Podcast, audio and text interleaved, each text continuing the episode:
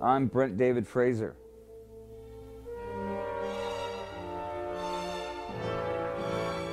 I went to high school um, with a friend of mine uh, who's an actor now, Billy Burke, and um, we uh, we were hanging out, and I I was very social in high school. I didn't I didn't go to a lot of classes. I didn't really know what I was going to do. I was always a class clown. I was always um, very entertaining. I, I grew up singing and playing music and doing all that, that kind of stuff. I never really got into drama club until my senior year in high school. But um, when we were still in Bellingham, um, we were hanging out. We were outside in his in his big Delta 88. It was a, I think a summer evening. It was very classic Americana kind of. We were waiting for a friend of ours to, to go get some money from his dad and come get in the car. And, and, and Billy says, um, "So Fraser, what are you going to do with your with your life? What's your what's your dream? What do you want to do?" And I was like, "I don't know. I I uh, I was like, I don't know." And I'd been saying stockbroker for, and that was just like, I'd been asked this a couple of times, and I was like, you know, you need to have an answer for this question and get pick one that sounds good, you know. Stockbroker, oh, you know. And I said, I don't know, stockbroker. And he goes, what? And I was like, uh, yeah, what? It's not good? And he said, no, it's not good, you idiot. You know, and I was like, why? What's wrong with that? And he goes, no, I don't know. I guess I always thought you'd do something in the entertainment field. And I, and I had this dream inside um, to do that. I mean, I had this but I had no, there wasn't anything in my immediate world that would, I, was, I, I didn't have a, a plan of how a person did that, you know?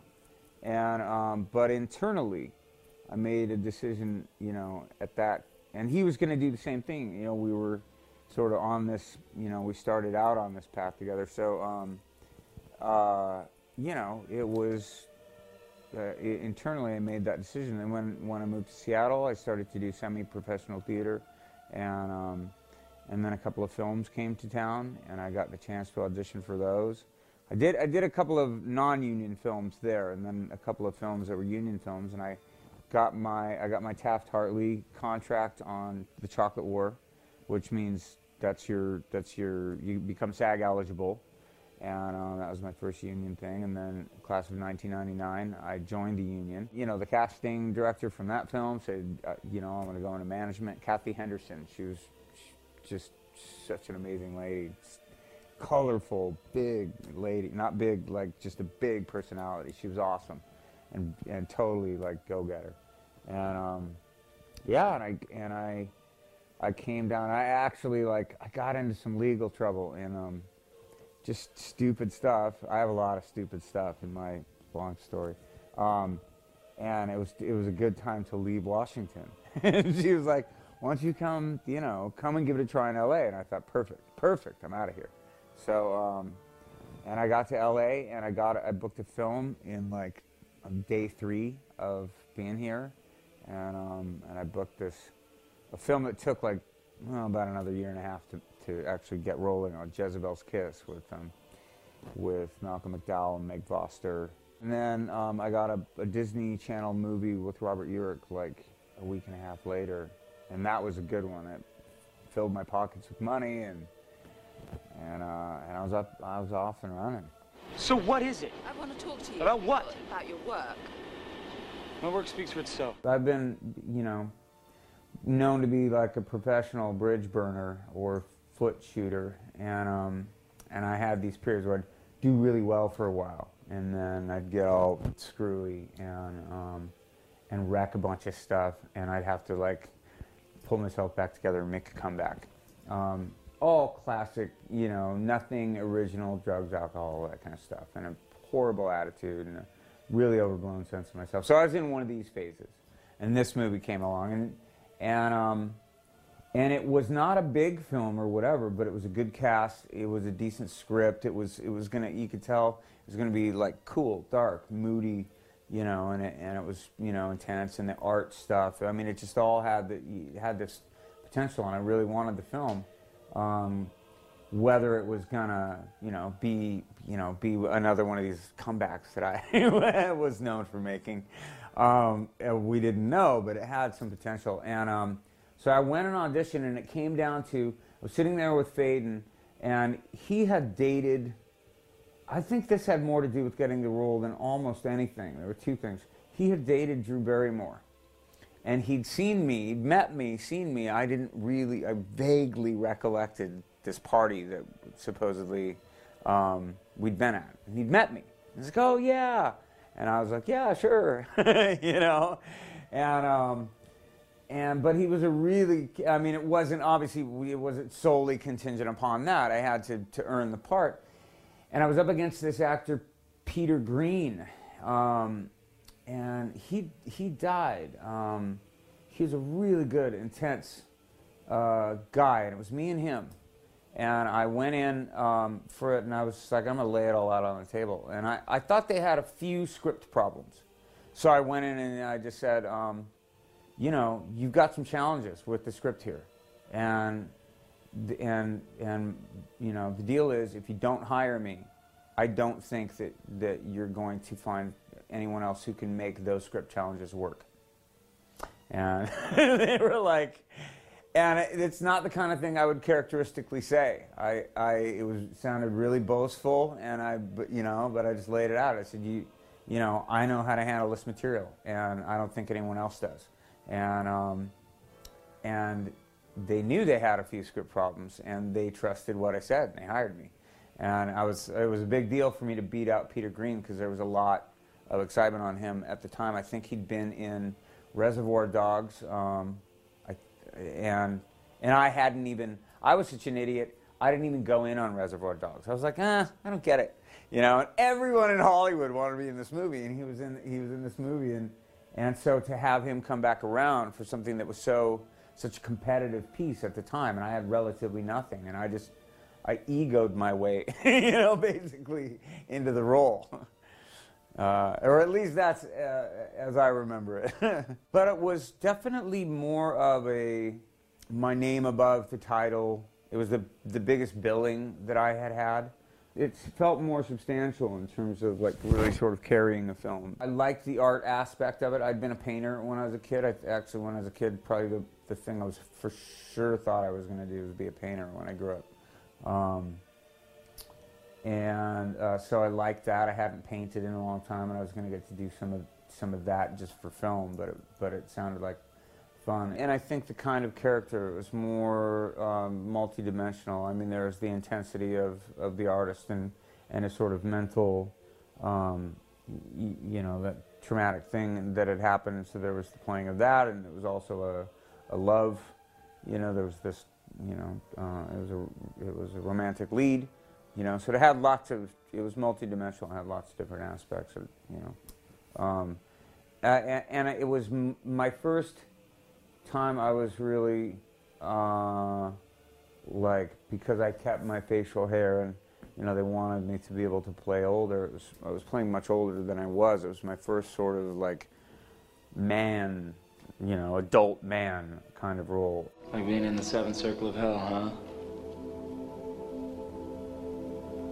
Finola Hughes um, was great to work with. She um, she's a really you can tell uh, you know if you just watch her if you've ever seen her interviewed you watch her work you tell she's a really classy lady and um, and she was a lot of fun she had a great sense of humor she was she was very willing to try things you know in work to, she's a good actress you know she's with that much experience you know people want to like bag on soaps and that kind of stuff but those actors they're they're consummate professionals. They're they're technically perfect most of the time. You know, at least she is. So, um, and she's beautiful, beautiful, and she was fun. And she would tell stories of she's you know got an Irish family, and she would tell these stories of this character. He was like a town. I think he was a town drunk or something like that. His name was, and he said he would say, "Oh Christ," and his name was Christy, so they'd call him Christy Christ. And so she'd tell these stories that, that Christy Christ would, you know, these little anecdotal kind of stories and stuff like that. It was a lot of fun. And her husband would hang out on set sometimes, and he was a really cool guy, a really cool uh, convertible, if I remember. Really cool guy. They were, they were fun people to have around. Why the particular interest in Julian Johns? Why not? He's very much like me. Single minded, Obsessed? Haunted? You could say I've been waiting for Julian Johns to come along. Seymour Cassel, I mean, you know, one of a kind, that guy. Um, he's fun.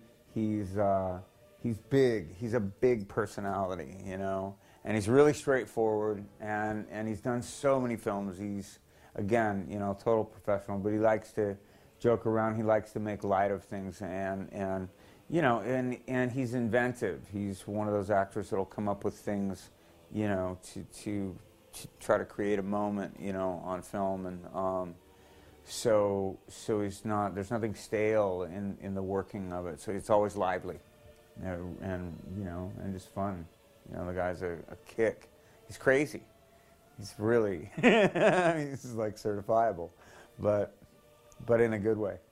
Bauchau. I was excited to, have him in the movie just because of his um, European appeal. And he's a really, you know, he's well known and serious actor. Um, I've had the chance on a, on a few jobs to work with, you know, different European actors, and um, and they're, they they just have a great style and approach. So it was just cool to have him. You know, if you're trying to get laid, I can think of an easier way to do it. Moon was was a was a kick. She's just funny and and fun. She makes jokes a lot. She's really dry humor good, healthy sarcasm, and um, and really fun. And I, uh, you know, and of course, you know, you could you could talk for hours about, you know, wanting to pick her brain about her dad, um, her brother, you know, all that kind of stuff. They're an amazing family, so um, that was great. Julian, you're a great artist. Your work stands tall on its own. But you know, you, you, you've got a certain notoriety too, and if we can make that work for us, that's the name of the game, isn't it? He was just a really nice, you know, really nice guy, really sweet, really warm. He, he was perfect for the role, and he was so much of that character, but he, he played, he sort of accentuated certain characteristics and, and you know, made things funnier, bigger, uh, you know, than they were in the script, you know, sort of he really filled out the the character with you know stuff that he wanted to bring to it. Um, and he was just you know he was a gentleman, sweet. I mean, all these people were just like. You know, there wasn't anyone besides me who was like difficult or hard to be around. Faden Papa Michael. Phedon was uh, a terrific guy, and he was really he was really like he had fresh ideas and was fun. And it's always interesting to get to work, work with a director who's also a cinematographer, a good cinematographer. Um, and, uh, you know, his capability with a camera to come up with what shot was going to work. You know, we didn't have a lot of extra, you know, in the budget for things. So sometimes, you know, he'd have to, you know, you got to be able to be inventive. And, and, and a guy who's so adept with a camera like that, um, and in working with actors. You know, so he knows he knows the motion of the camera, and he also understands what needs to be picked up with the actors. His sensitivity to both, the combination of those things, um, is you know it's just a pleasure to have because it gives you this confidence. You know, you know you're going to get it. You know, you're something's going. It's not going to be some goofy, weird, static shot. There's the one cover that you that you're probably familiar with, with half of Finola's face, and then. Um, and then the names and whatever. There had been this other European. Um, I, I, I, gave it to the to the um, producers for this release. I had it.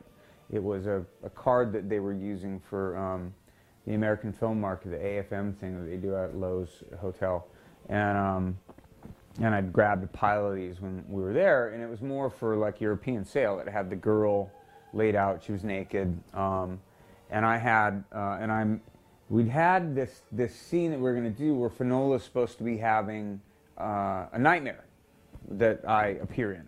Because um, she's you know getting to where like is he the killer? Is he not? You know so we thought what are we going to do for this? This we're supposed to have me be this horrifying scary whatever. And we're in the makeup trailer and and we're like joking around really seriously not we just thought let's freak out Phedon and um, uh, like come with some ridiculous idea that so we painted my whole face red Um, I think I started putting lipstick. She goes, no, no, no, stop. She pulls out this red thing, smears red all over my face, and I'm supposed to be perched on this metal thing that was sticking out of the ground. And I, so I come out, I'm in my underwear, and I have this red face, and, and I thought he's, you know, going to flip out. And he goes, oh, I love it. and it became the image that they used on the, on the sales card for the European thing, the film market, and all of that.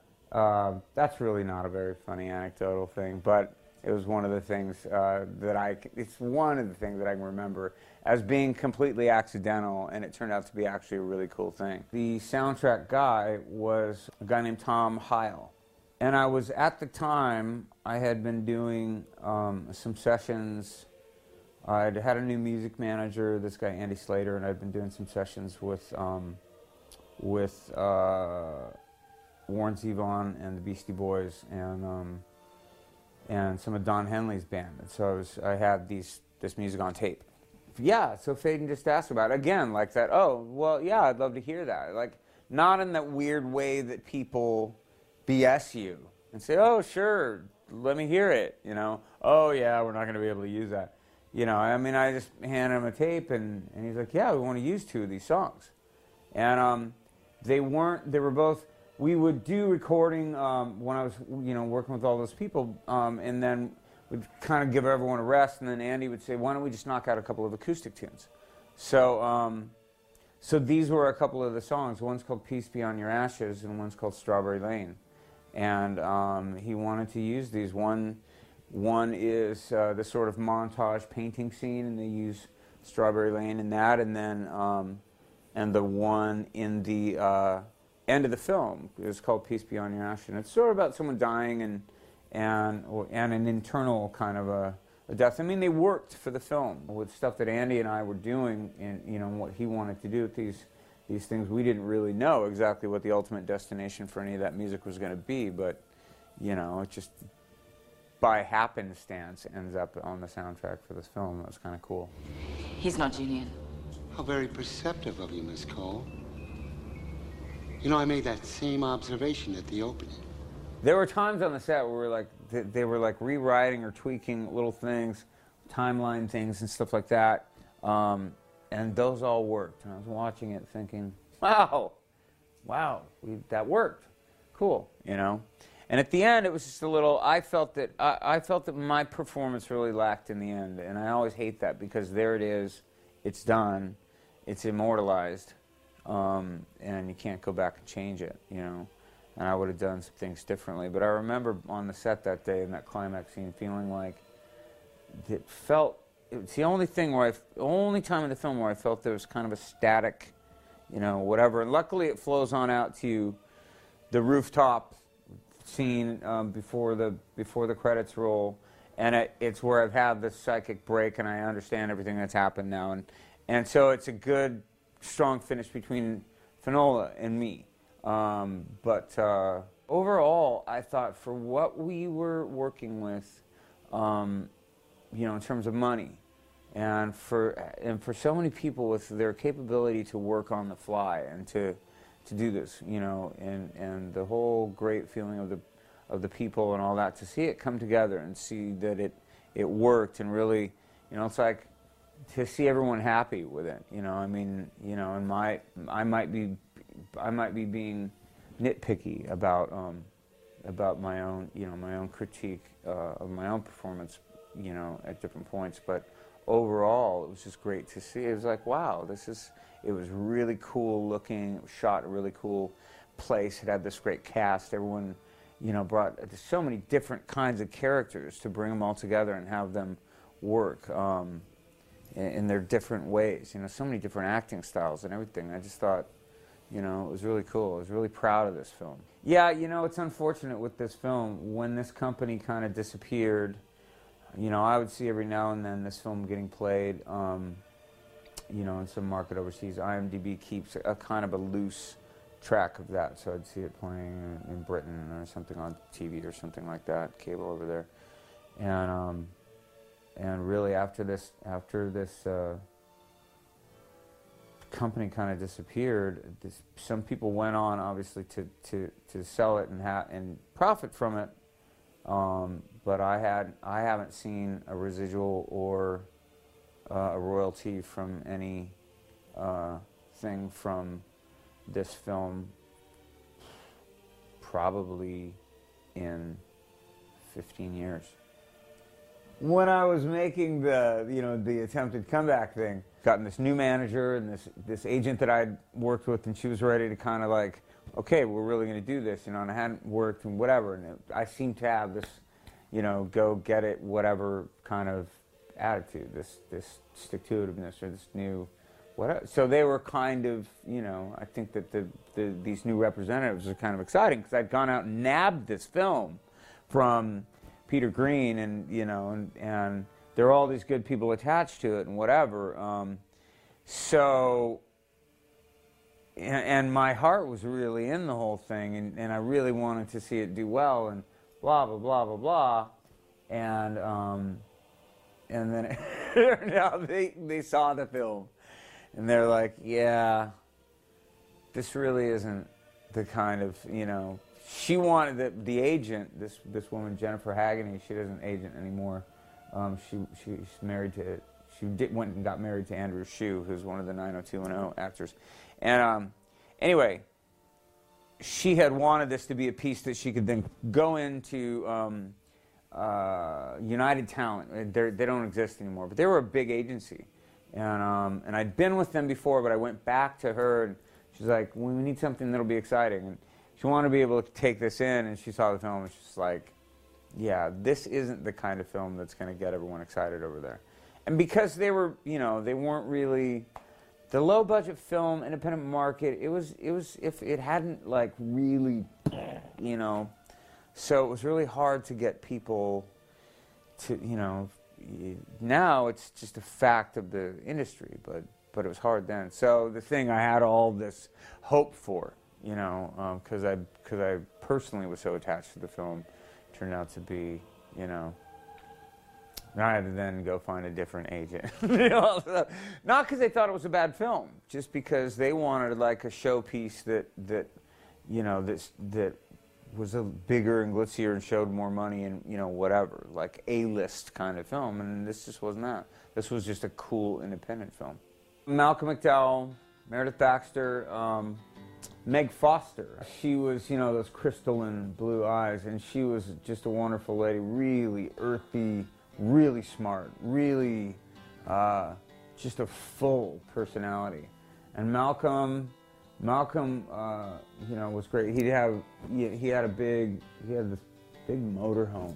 Um, and it was interesting, you know, you get, you, you get these little tastes of people's lives because he like had this new uh, girlfriend um, I think his wife brought his kids to his ex-wife, Mary Steenburgen, brought his kids to the set one time so you get to meet the kids. And then there's Mary Steenburgen, and then you know you sort of, you know, we're up in Eureka, and um, which is beautiful, and Trinidad, those beaches up there, and all that great coastal stuff. And you know, you're working with, you know, when I was a teenager, Clockwork Orange. You know, this was like, this is Malcolm McDowell some stuff that I'd gone, you know, when I was a kid and, and wanted to find when I was going to, you know, studying actors.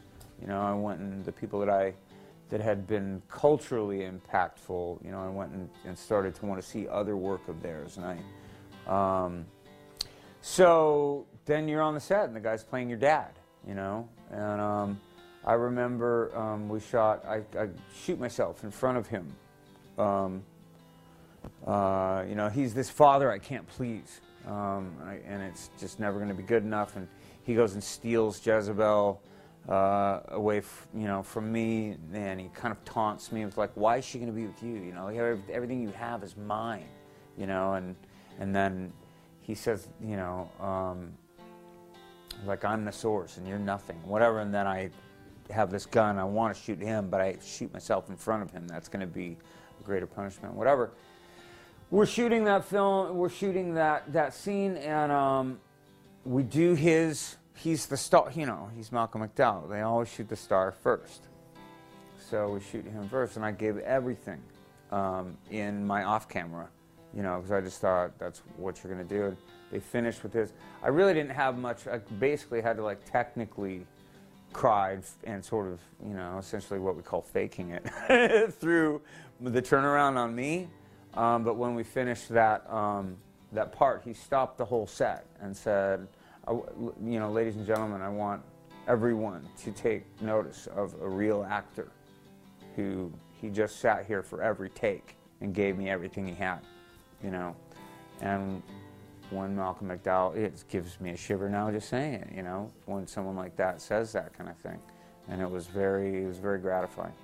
Really cool guy. And it's nice, know, I always do that with people that I work with to, to point out how great a job they're doing if they are doing that because it's, it's just, you know, it's really, it's the kind of thing that people who drop their, no one's trying to be the, the bigger ego. That's a person who's like the ability to be humble with other people and, and acknowledge their efforts and that kind of stuff. That's just classy. That's that's those are the, like the real professionals. Those are the guys with longevity in, the, in their careers. Catherine and I reconnected uh, many years later. Actually, I used I had an old IMDb headshot that Catherine shot for me. Um, uh, and I forget how we ran into each other. Somewhere socially. And she was with her daughter. I remember I would see her daughter in this in a social setting, and um, before I knew that it was her daughter, um, and she was, you know, this gorgeous girl, you know, and guys that I didn't would be like, oh my God, who is that, you know, and um, and then one time she was with her mom, and I'm like, Catherine, and then I'm like Sasha, you know, because the last time I'd seen her, she was eight years old. Um, so yeah, it was cooler than hell, you know. And I, I they, they lived in this place over in Beverly Hills. Catherine and I would go grab food sometimes and whatever, and she shot my headshot, and it was cool. We hung out for a bit. It was just kind of cool to reconnect. And she was like, she'd be hanging out, you know. The, her, she and her mom lived together. She was completely like this teenage, you know, all of the like, you know, this Beverly Hills teenager kind of like, I was totally uninteresting to her at all. This is like her mom, you know, she's like rolling her eyes all the time, like, oh, mom, you know, like, she, totally like, it's so cool to be so utterly unimportant to someone, and like, oh yeah, you know, like whatever, whoever. When I was eight years old, who cares, you know, what, you know, who, what, what was your name again? I mean, she wasn't mean about it, but it was like I just could not be less interesting, you know, to her. So that was kind of funny. Feel weird calling it Wild Orchid too, because it was it started out as Blue Movie Blue, which I thought was good, and then they one called it Wild Orchid 2 because they thought that they would somehow dupe the uh, audience who liked Wild Orchid into going and seeing, and then you know obviously people are going to feel jilted because they go and see and they're like Mickey Rourke's not in this no, there's nothing to do with no connection at all, and people feel like, you know, dick, you know. So, um, and that wasn't Zalman's idea at all. Um, that was that was the marketing people who'd who'd gotten their hands on it, and you know, and I and I think it, it did a real disservice to the film. But anyway, you know, Zalman's got a very European style. Um, you know, a very, he's got his own approach, and he's, you know, the guy had been an actor for a long time. He was, a, he was also a terrific musician for a long time. Very sad uh, about his recent death, because I always sort of, you know, you sort of, when you work with Zalman, you get, it's very familial. You know, I became friends with his daughters, um, hung out at his house a couple times, that kind of stuff. You know, it's very familial kind of thing. So you get attached to people. Um, and that set had a lot of that kind of feel too. You know, Nina Siemaszko and I doing that. Um, we were it drew us really close. It was just there was a lot about it that that um, you know. I remember my my my girlfriend, uh, Perry Reeves, this other actress I was with at the time, and and you know, like the intimacy of this was like going to be a threat to our relationship because the intimacy of you know my scenes with Nina and all that kind of stuff, just stuff like that. I mean, you really get enmeshed in people's lives. You know, it spreads out into your, it becomes your life or something like that. That everyone, you know, it's, it's very, you know, intimate kind of stuff. So, so that was, you know, that was really wonderful in terms of that. And I and I remember the other thing that was really cool about that um, film is that the guys that that came down to to do to get that role um, uh, were me and Brad Pitt, and I got and and he was I think he'd done Thelma and Louise or you know the guy was hot at that time. He'd done a couple of he'd done a couple done a series TV series that did okay, um, but it you know it put him out there. I mean it was like he could obviously we know what was going to happen with his career, so so I was always pretty gratified to know that that I was the one that ended up with that role, not him.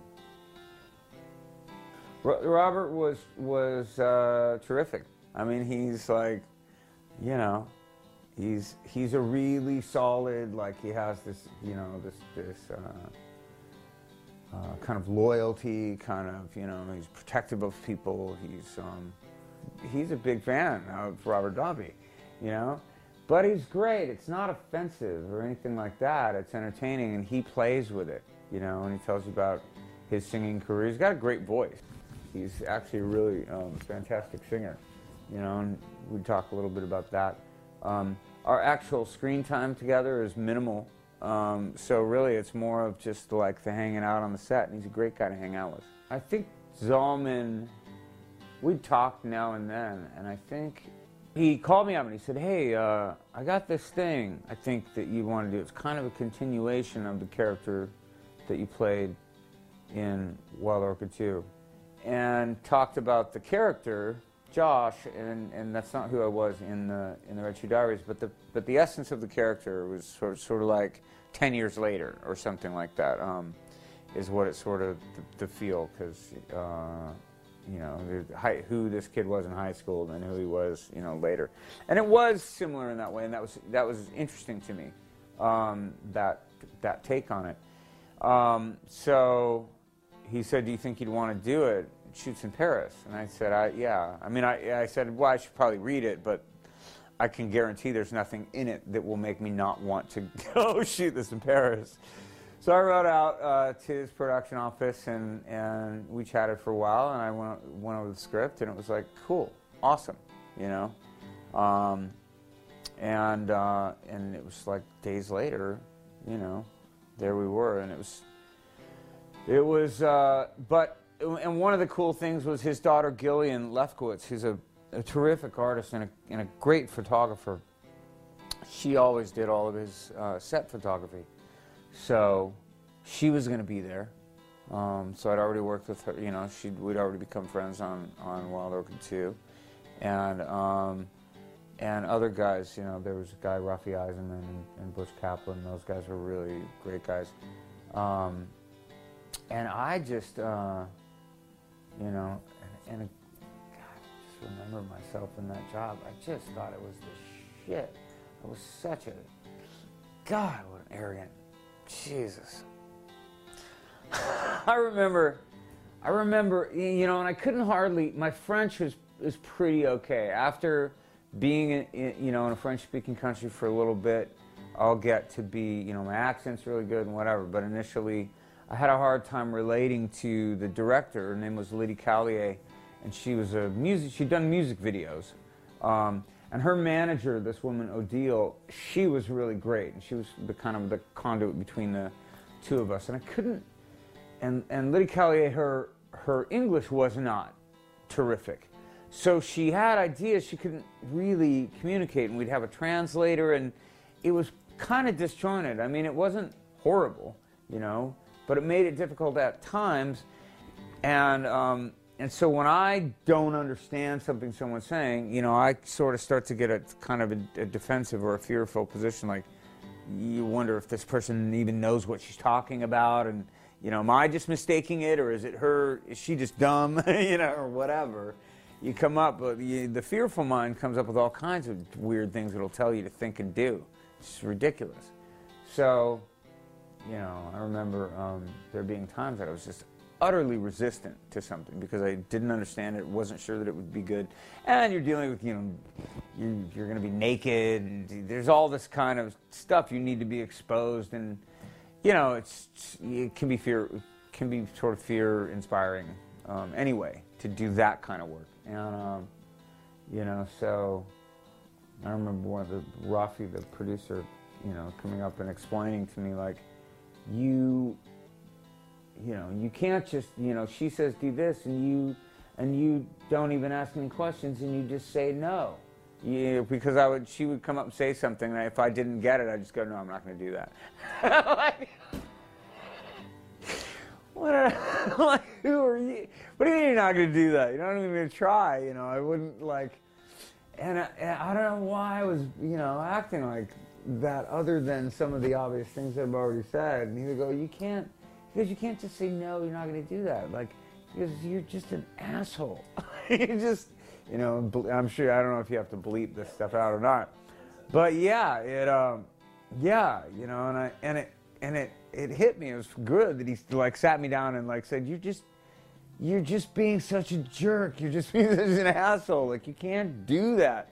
And I was like, oh yeah, you know, like it finally kind of sunk in. I felt horrible after that. I realized like I'd just been putting this, this lovely French woman through, you know, these ridiculous, you know, personality foibles of my own. It was really silly. Pamela was like having, she was really fun. It was like, uh, she thought I was just like sad. Pamela had, you know, she'd had boyfriends, you know, she she was very Pamela always sort of had this air about her that she was, you know, um, I mean, she's, she, you know, she's a very confident woman.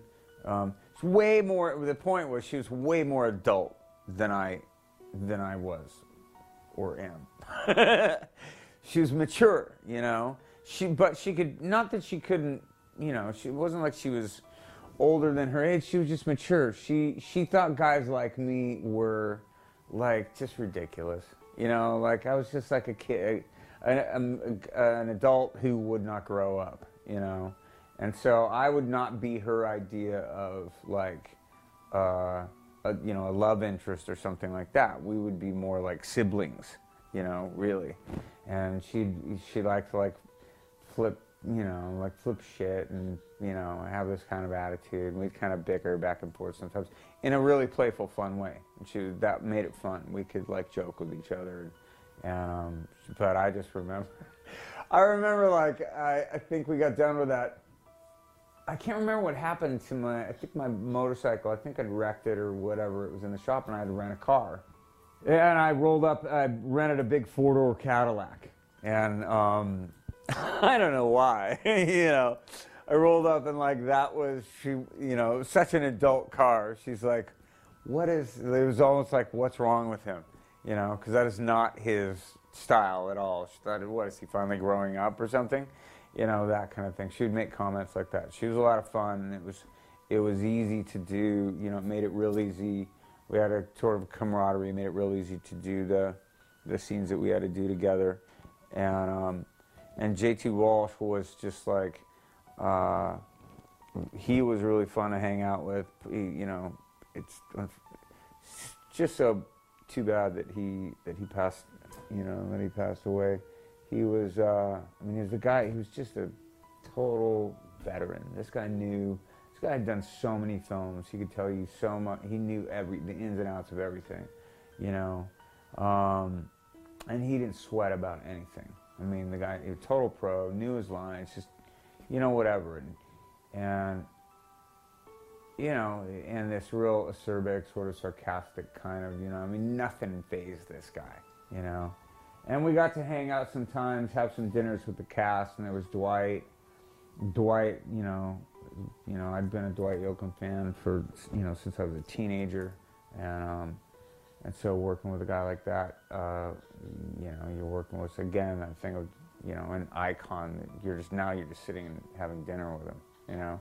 And JT and, and JT brought his son one time. His son was a really cool guy, and um, you know, we'd all have these dinners and a couple times. Um, not like we had dinners all the time, but these were people that were really enjoyable to hang out with, and they were all like.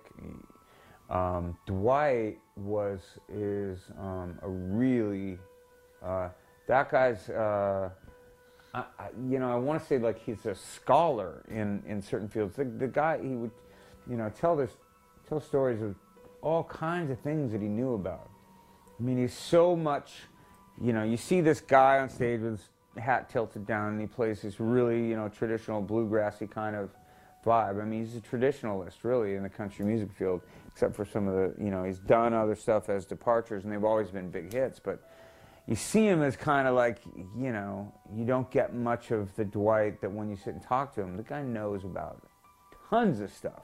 He could go on for, you know, all things about Tesla and think tanks and just all this kind of physics, science, all this kind of stuff. I mean, that that's the most compelling thing about him. When you sit down and talk to him, you're like, he's so much more than just this country star.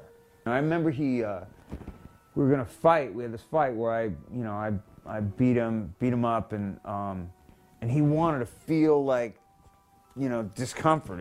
He, you know, he wanted to have some kind of real discomfort register on camera, and he put duct tape on his torso, you know, and he had like hair, you know, and he wanted it to like grab and tighten and and whatever to create this feel. I mean, that's a kind of inventive, uh, inventiveness, uh, you know, for an actor that is, um, you know, it's just like wow, cool. You when people are working like that, when they're when they're trying to think of things like that to make it better, rather than like coasting through a role, you know, all those, you know, so so yeah, so those people were awesome to work with. Fame LA was a terrific. Um, it was an awesome opportunity. I I really regret what I you know my I just had this attitude doing that thing. Uh, it, we weren't quite. I remember I'd done a pilot um, presentation thing a few years, many years before. I think about five or six years before and I was doing my band thing, and I was doing this pilot thing, and I was like, I've always done music, and you know, but for so many years, nobody cares now. You, people do, you just do whatever. You can't be overexposed now, or you can't be, you know, like you can do commercials, have a music career, do films, do a TV series, be a host, you know, whatever. It doesn't, you know. Um, and but but for the longest time, people would always push you to like choose one or the other, you know and in terms of actually bringing those two together, I hadn't yet, you know, attempted that. I'd sort of kicked the idea around for long. Along came this show, but the thing was, they'd written this. They'd went and auditioned for it, and this was another one of my like I was on another uh, comeback. and what was horrible was that I, um, I'd been sober for a while, you know, and I was really actively trying to like uncover lots of the stuff about myself and whatever. But I, um, but I, but I also was really still like, my ego was just out of control, you know. And I, I had reactions. I had habitual re- reactions to things that were still just ingrained, you know, that were fear based and that kind of stuff. And I brought those all into. You think like, oh, somebody gets sober, they get better, you know. And I don't think I was any better in that period of of being so sober and and um, and I think that's why it, you know, ultimately at that time didn't last. Is that I, I didn't. I still would react, you know, my, my ego and my, you know, I would cover and defend my ego with things like arrogance and judgment, and I would, you know, like, I remember telling like going into one of the writers um, on that thing and, and telling her her why her the scene that she'd written didn't work, and not in a you know in a really abrasive in, a really arrogant like you can come in and talk to people about their work. That's there's nothing wrong with that. But i had this attitude like that they just you know like you don't get it and i do. Um, and um, and i didn't i didn't really get it you know that's like um, ironically so i went about offending my coworkers you know in various personal ways due to my attitude and my actions, um, unfortunately, on that. And they had created this role for me. The role was a comedian that was a brother to the Chris Kane character. And I came in and I sang True Companion by Marc Cohn, and they loved it. Um, and um, uh, they actually kept the track, the audition track. That's the track. We went and tried to do it. You know, let's okay, let's do it for real. And and they're like, "Yeah, we're just gonna do the we're gonna use the audition track. It's better. You can't you can't top it." And um, and they'd made the character into a musician, you know, and they you know, uh, and we had the same name and everything. I mean, basically it was me, you know, and um, they did this. They were so excited about having me and whatever, and I and I would just like if I didn't like something or I was scared of it, you know, if I was scared of how it was going to make me look, my my musician credibility or my whatever, and all these weird imagined scenarios. My head was making up stories about, and they were all negative, you know. And unfortunately, I took that out on the, you know those producers who had so graciously brought me into this. And I like I wanted to. Everyone else signed on for two years. Um, the show only went one year. But here's another example of a huge blunder of mine. I was like, no, no, no, no, no. We'll see how the film does, the the TV series does after a year, and then I'll sign on for year two. Like, what? What are you thinking? So they end up, you know, going for two years. These are pay or play deals. They all got paid. They were they all got paid for every episode. They got the full amount of their deal. Me, I'm like, no, no, no, no, no. I only want to do like seven episodes and not necessarily want to do the second year because what if the show sucks? No one cares if the show sucks. You know, it's a syndicated. It was just stupid, just utter stupidity. You know, on my part, so totally short-sighted. So other than that, all that dramatic garbage, I um, I had a great time working with those people, and it was familial. It was like we were a bunch of brothers and sisters, you know. And you, and they offered to give us dance. You know, I got to take some tap lessons. Um, I got to work with great songwriters, you know, other great musicians. I mean, they hired the best people in the business. And this guy Robbie Buchanan, who did all the, you know, did all the recording, headed up all the recordings. He, the guy was great. Jeff Pollack was the music supervisor. He was one of the partners at at. Uh, trilogy and he was in charge of a lot of the music and he was getting married to this woman named Darcy and she was she was wonderful wonderful lady and um, and her favorite thing was my recording of True Companion so she wanted me to sing at their wedding so of course I agreed and I was even I was even sick I my throat was just hoarse. Well, Jeff Pollack had worked with everybody imaginable in the business. Everybody. So his wedding party consisted of um, Elton John, Sting, Bruce Springsteen, Bono. These were the people who were going to watch me sing this song for Darcy and Jeff at the wedding. I mean, and talk, and Robbie Buchanan was there and and was going to play the keys, and it was him on the keys and I would just sing. And um, I would, I'm sitting there. I mean, it was surreal. Hans Zimmer, you know, one of the awesome, you know, legendary composer, um, and all these people. Every every solo male vocalist of the day, that they're you know who'd been doing it. They were like the top of the business. I don't know how much you know, mega record sales were sitting right there on this patio that was Darcy and Jeff's. It was like something got through it, you know. They were all, everyone was nice. I can't remember, a couple of them, I can't remember if it was Sting or Bono. Someone came up and said, you know, nice job, something like that. Um, and I sat, uh, my girlfriend, my fiance at the time, um, Roxana, she was with me, and we sat and talked to Hans Zimmer for probably I think he we sat down and ate some food at the same table and, and he and I talked for I don't know an hour and a half probably you know? So another one of those like totally weird surreal kind of things you know?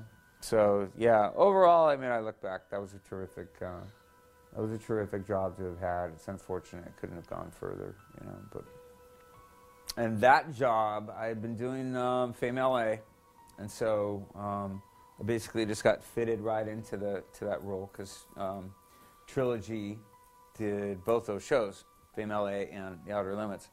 So the producers from that just put me in that. But the cool thing about that is you get to go to Vancouver and you stay at the Sutton Place Hotel, which is great. And they had me on this. I had a great room. I felt so cool during this time. Had a great room with this balcony, top floor. It was like a penthouse ish. I think it was. Um, it was like a suite. I think. And Maria was, she's a really sweet lady. She's kind. She's nice to everybody. You know, she's got a good sense of humor, all that kind of stuff. and she became her role was to be you know protective of all these people, and I'm this horrible bad guy. And I remember um, I upset this old lady because we all had to cram into this one shot around this hospital bed, and my character is agitated and whatever, and she ends up like we're trying to do this take and something that like I got in the way. I think the camera was doing something, and I moved forward, and I really didn't mean to, to do anything, and I bumped her, and, and she like, you know, like almost fell over, and then you know, so I'm already the the dick, the bad guy in the thing, and I have this attitude, you know, and then I knock over the old lady. it's just like, ah, you know, and I was profusely apologizing and um, yeah. So and and Maria, of course, is you know she's she's attendant to the woman, you know, making sure everyone's all right and smoothing everything and stuff like that. So the deal with Brendan Fraser and me, we ended up going up against each other on a couple of things, but I think the the the first thing that was like that, that was unfortunate was the thing. Um, he auditioned for singles in Seattle. And they were holding auditions down here too. And the casting people had thought that they'd already seen me when they had seen him. Because we were both, it was similar names. We looked kind of alike. And he'd auditioned there, and so they wouldn't see me here because they were convinced that they'd already seen some. They'd already seen me, and um, and then uh, and it wasn't going to be that big a deal. I didn't immediately change my name. Um, but uh, but there were a couple of other things that he and I went up against each other for. One was a, uh, a TV movie with Martin Sheen, and he did he did a great job in this. I mean, he was a good actor. I was glad. You know, I later saw you know when that finally came out, and he was he was a really good actor, powerful actor. Um, and uh, and we went up. I also went up for School Ties, and I also went up for a little independent film called Twenty Bucks. Um, and uh, yeah, and and I remember sitting. My big, you know, disappointment with him was that I, I remember talking to him when we were in the in the casting waiting room for twenty bucks, and I was like, "So, do you know anything about like your family history or you know whatever?" And he's like, "I don't know," like, like totally acted like either it was actor vibe, like don't try to talk to me, don't try to you know, whatever, being standoffish by way of being protective of his work or something. I don't know. Uh, or he just really, you know, genuinely just didn't care. Didn't have, didn't have any idea. Didn't want to, you know. And it's so weird to me in, in my, just in my family that just, you'd never hear that, you know. It's like if someone was a real, you know, you know, he was real lame or he was like mediocre, or just kind of adequate or something like that. Um, you know, it could bug you, but um, but Brendan Fraser's a really good actor. He's a really good actor. I mean, there are things, there are movies he's done I don't like, but I, but you know, I've seen him, uh, but he's really adequate. The only thing I didn't like is we both ended up in a in a magazine called In Fashion. I think it turned into something else. It was a, it was like a young Hollywood and um, he was on one page, and then I, I think I was on one page, and then he was on the page back. I don't, I'm pretty sure I came first, but that might just be my ego talking. But anyway, we got interviewed, eh, you know, and they had these, and um, something. It was either in that or something around that time. We were both doing a lot of press at that time, and he made some comment like, "Yeah, but yeah, there's Brent Fraser." They asked him this similar kind of question, and they're like, "Yeah, but he's." He's a musician. I'm the actor, you know. And I was like, you have, I was, you know, I was stunning critics when you were still playing with your mom's dolls. You know, what my attitude was. Like, how dare you, you know? Uh, but whatever. He probably just didn't know. I don't think he ever saw my work in Seattle or, or whatever. If there's anything to say about him, if he's, you know, just like in this. I won't be dismissive about someone like that. He's a decent actor. Whatever those confusions were of that time, you know, he's the guy's good. So I don't have any problem saying that. Some people do. Please spare me the psychobabble, okay? I've had enough of it for one lifetime. But I got to a point, I think, in my career where um, uh, I would tend to isolate. And I think that the thing, I think it was fear. I think that I started to anticipate, you know, when I would start to anticipate that there, that I was going to have to show up. Like, I would like to come in, be your best friend. I do anything for you, you know. Um, but I couldn't be held to that, you know. So, so I would keep a distance between myself and other people because I, I feared expectations being laid upon me, you know. In my family, um, you know, we're a Scottish family on both sides, my mom my dad, but you know, you're, you, I grew up in this this culture of Scottishness um, that so much of it is this identity of, of uh, fighting, you know, and um, and I have you know a lot of military history in my family and all that kind of stuff, and um, and and that's what we do. I mean, Scottish people. That's what you know. We're we're the we're everything from the shock troops to you know to. I mean, the, that's what they do. They take Scottish soldiers and send send them everywhere, um, and, and historically, always have done. And you kind of get this this thing. You know, I have a, an innate sort of visceral respect for combat, and it's natural to me to fight everyone and everything.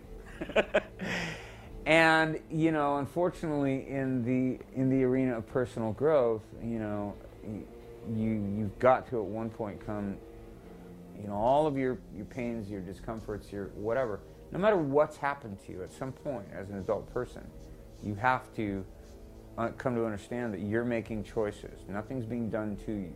You know, it's not them, it's me. You know, was one, once I ultimately really could own that that choice, and I could look back and tell these stories. You know, I it, I have regrets that I that I offended people, I hurt people's feelings, or I, you know, denigrated somehow their craft or something like that. That's awful to think that that, that, that I've done that to people that I respect and liked and cared about.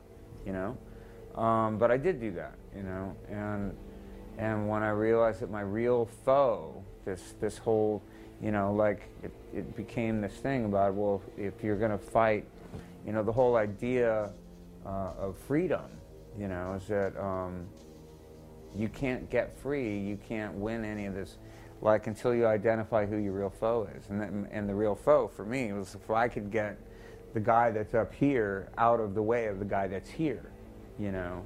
Um, like you know you can put all this information in here but you have to have transformation in here you know? So that's sort of what it took. Then i could identify my real enemy and that's this guy who's trying to make me have a totally miserable life you know? If you can fight that guy you can get free. What i've come to understand is that um, uh, all of those things those fear-based drives um, all start to go away. You know, they're all they're me centered. You know, and they they start to lose control. They lose their grip on me when I take all of when I can take some of my experience or something that I know and turn it to how can I help. So it becomes instead of what's in it for me, it becomes how can I help. You know, what's in it for me is going to be just fine. But what I know is that all the voices of fear and agitation and, and that kind of stuff and wanting you know, I'd love my career to be different now, but it's not, you know. But it goes away when I turn my, my heart and my hands to helping someone else. I don't think about it. I think about them, you know. I think about stuff that I can do for other people who feel, you know, lost or alone or confused, whatever. And I have tons of experience with lost, alone, and confused. so I can be helpful. So it doesn't matter how far down the scale I went, I can that can benefit someone, you know. And then I, then I get peace again, you know. So when I got this guy chewing on like, you know, you need to be da da da da, telling me how to muscle fuck some other situation to get something, you know, then I'm just down and I'm just back in the same hole, you know, restless, irritable, discontent. I mean, all that stuff, all that stuff, just like, it's not just for artists, it's not just for actors or, or people in this field we all have, you know, fears that to varying degrees govern decisions that we make about what we do in relationships and and um, and you know, so so that really I was just my life was more that time I wasn't really conscious of that per se. So it was more um, I was more subject to uh, impulses like that that that I you know I wasn't self-aware really. So it's probably TMI.